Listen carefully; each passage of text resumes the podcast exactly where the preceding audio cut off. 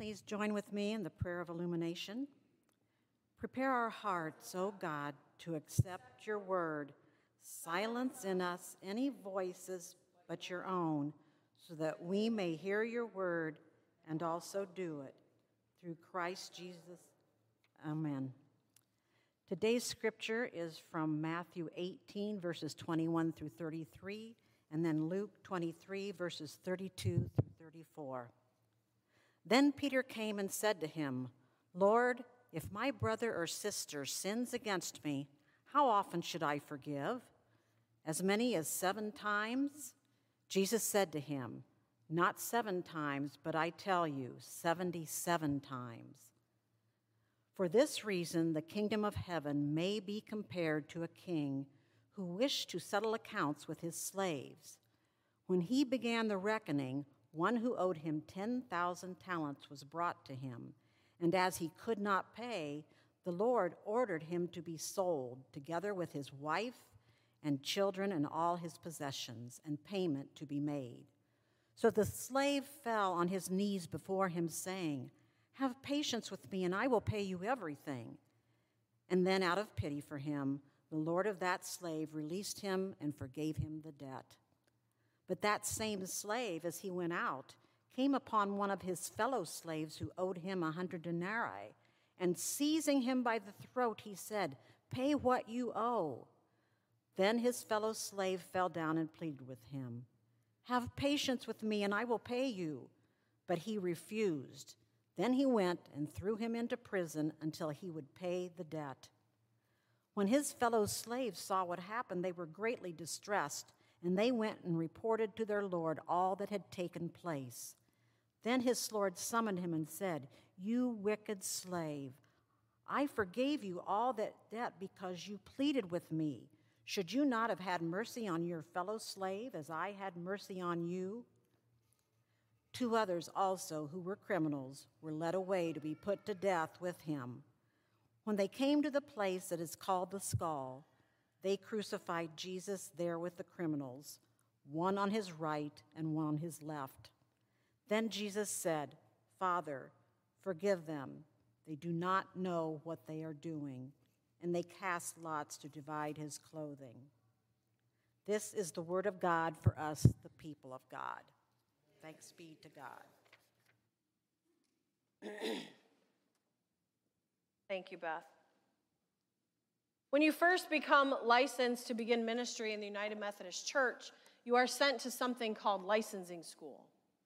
Doesn't matter which ordination track you are on, whether you intend to be a licensed local pastor, a deacon, an elder, or an associate member, everyone begins at the same place. I attended licensing school at Mount Union in Alliance, along with 60 of my colleagues. Licensing school, and I say this lightly because clearly I don't understand what boot camp is all about, but I say in my life, licensing school was like boot camp for pastors. It's an intense, short experience where they try to cram as much information as they can into the time you are together. One of the professors who taught us in licensing was a district superintendent at the time. Her name was Benita Rollins. She's an ordained elder in the United Methodist Church, and she has served faithfully for decades. And I think that's Benita. I love Benita. She's one of my favorite people. She's, she's a tiny woman, but her spirit is bigger than any person I've ever met. Benita is a firecracker. She, she says what she means and she means what she says. And I have a feeling she's saying something to somebody in that picture. As I said, the licensing school is a fast paced learning environment. Benita was charged with educating us on pastoral ethics. Benita was the perfect professor for pastoral ethics because she did not mince words. As Benita began to teach, she began to give us examples of pastors who fell short of the expectation for good pastoral ethics, good pastoral boundaries. As we listen to the stories of our colleagues who had used poor judgment, who had fallen gravely short of the standard, Benita would caution us against judging them too harshly. She would say, Don't think this can't happen to you. Don't think this can't happen to any of us. Remember, remember, she would say that, that these people that we're talking about sat at these same tables and heard these same lectures. Learn from their mistakes, but don't judge them too harshly because we are them. Those words, we are them, became sort of a mantra throughout Benita's teaching. She would constantly remind us to remember that we all fall short of God's teaching and God's standards for us. We are them, she would remind us. Don't sit too high and mighty, Christian. We are them. Don't be too quick to judge, Pastor. We are them. We are all just one poor decision away from sin leading us astray. We are them. I as I said, I love Benita.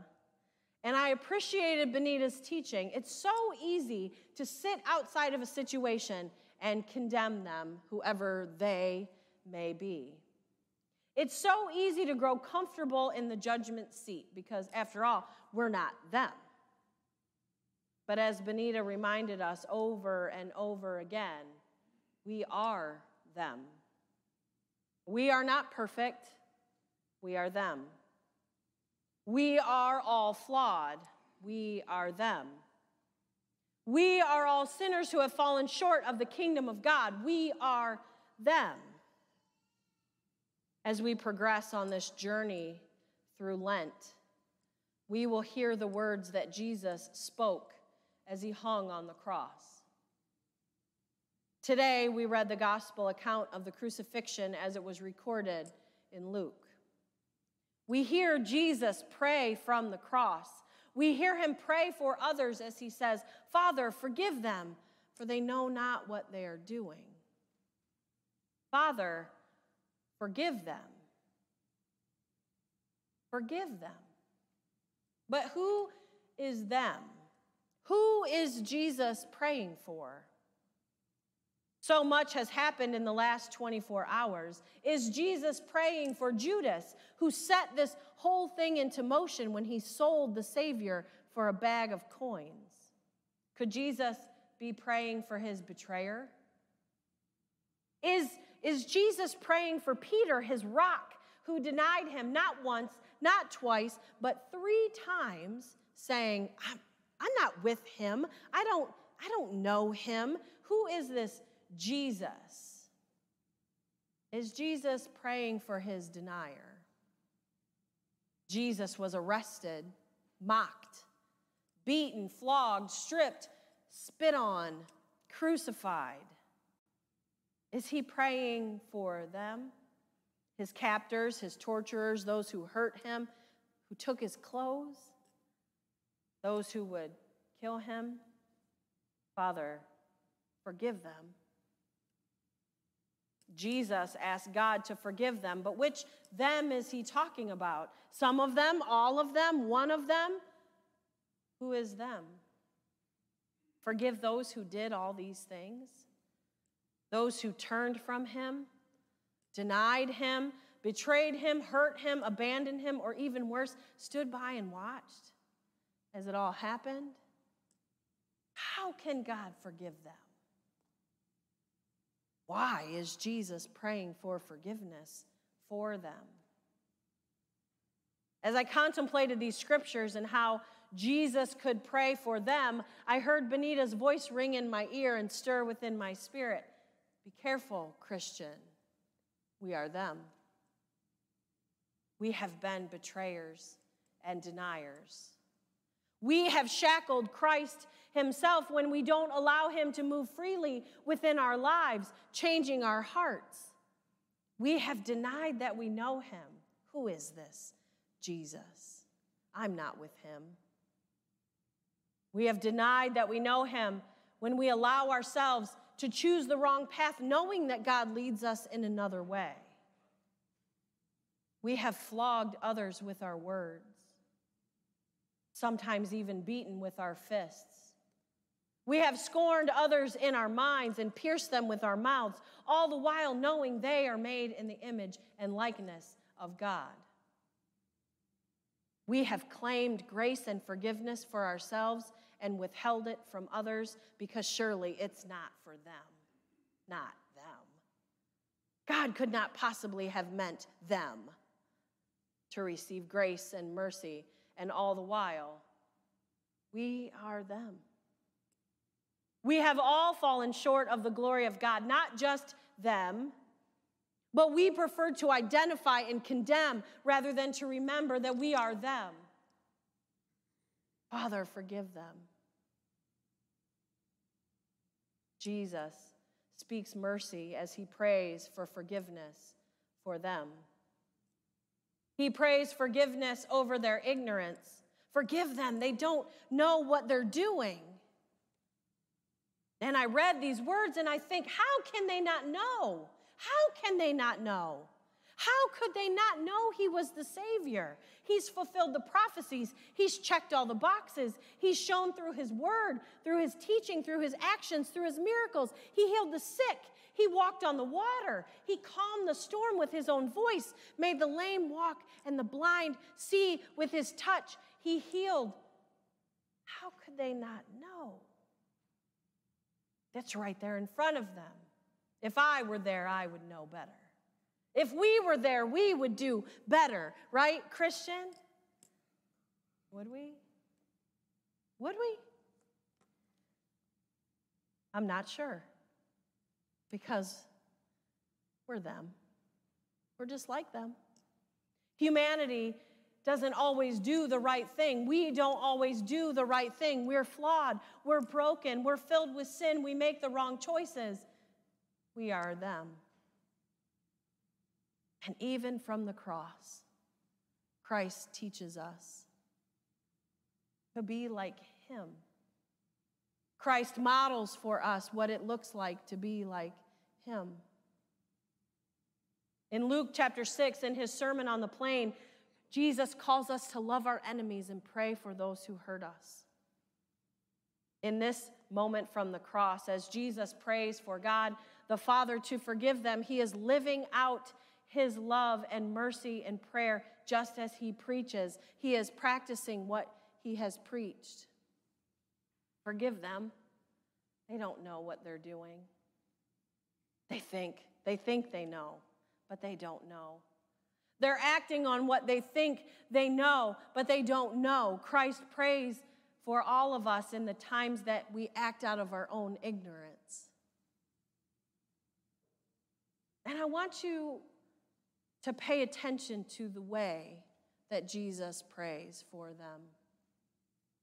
The way that Christ prays for them is also something vital for us, for those who are watching and learning. Pretend just for a moment that you stood and you heard his words and you, you felt them hang in the air as he said, Father, forgive them. There are times in life that we are hurt beyond what we can handle, hurt beyond our own capability to forgive. Things can happen in life that seem unforgivable. We don't feel we have the capacity to give. There are wounds left behind that are too painful to offer forgiveness for.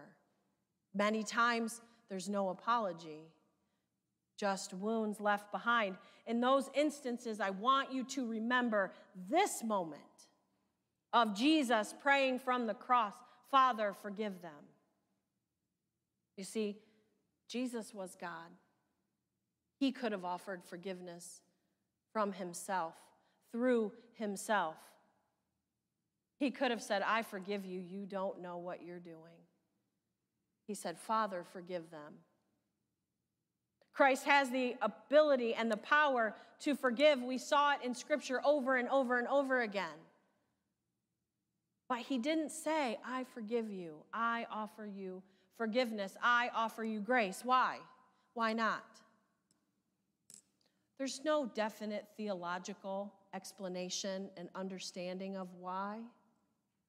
But what if we just sit with that for a moment? I can offer you some of my thoughts and, and some thoughts of other pastors that I've talked to about this moment in Scripture. Why didn't he just forgive them? Why did he pray that God forgive them? Christ prays for those who are harming him deeply, eventually fatally. He prays for God to forgive them. In this deepest pain, in this moment, Jesus offers a prayer for them. In the moments where life has been too abusive, where you have been deeply hurt, maybe even physically harmed, when it doesn't seem like it would ever be possible for you to offer your forgiveness, place all of that in God's hands.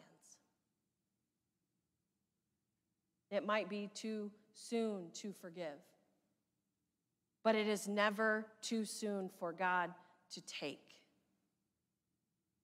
Holy God, I can't forgive this, so I place this person in your hands. I place this situation in your hands. You forgive them. I can't yet. I can't. Learn from Christ as he lives out the words of the Sermon on the Plain love your enemies and pray for those who abuse you. The most loving thing you can do for someone is to place them in God's care.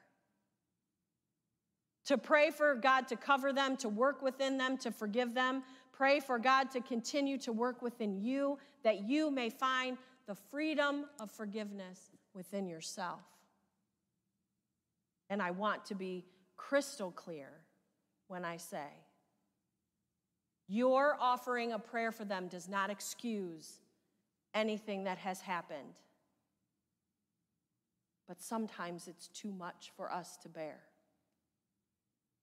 You are not offering a prayer to excuse anything that has been done when you pray for your enemy and pray for those who harm you.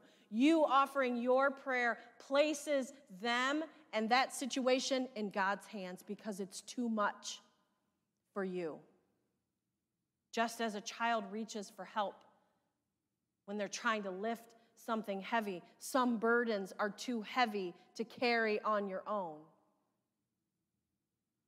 Once you place this person and this situation in God's hands, then trust that God will hold it for you. There is power in praying for the person who did you harm. I know it sounds impossible. I know it sounds impossible. And you're saying, Pastor, but you don't know. You don't know them. I don't know them, but God knows them. And I promise God will handle it. I promise. I say this with every ounce of faith that I have. God will handle it, He will hold it. It's too big for you. I know it sounds impossible, and it is for us.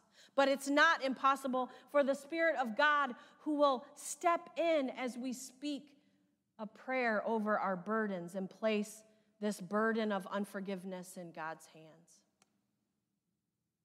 Your prayer for another does not mean you do not continue to hold protective and clear boundaries. You can place the safekeeping and forgiveness of another in God's hand and continue to hold boundaries to keep yourself safe from harm. God expects that.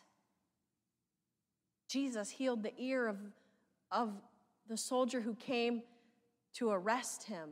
God does not want you harmed. Hold your boundary and let God handle it. And offer a prayer. That's the most loving thing you can do. We carry so much, so much that isn't ours to carry, so much that should be left at the foot of the cross. And by our carrying it, we think we can control it. We can't control it. You holding on to it doesn't mean you can control it. And giving it away doesn't mean it's excused. It doesn't mean that, that mercy just covers it and there's no there's no consequence, but you have to trust in the God of all things, in the God of forgiveness, in the God who would hang on the cross and say, God, forgive them. They don't know what they're doing. They don't know. I promise He can hold it.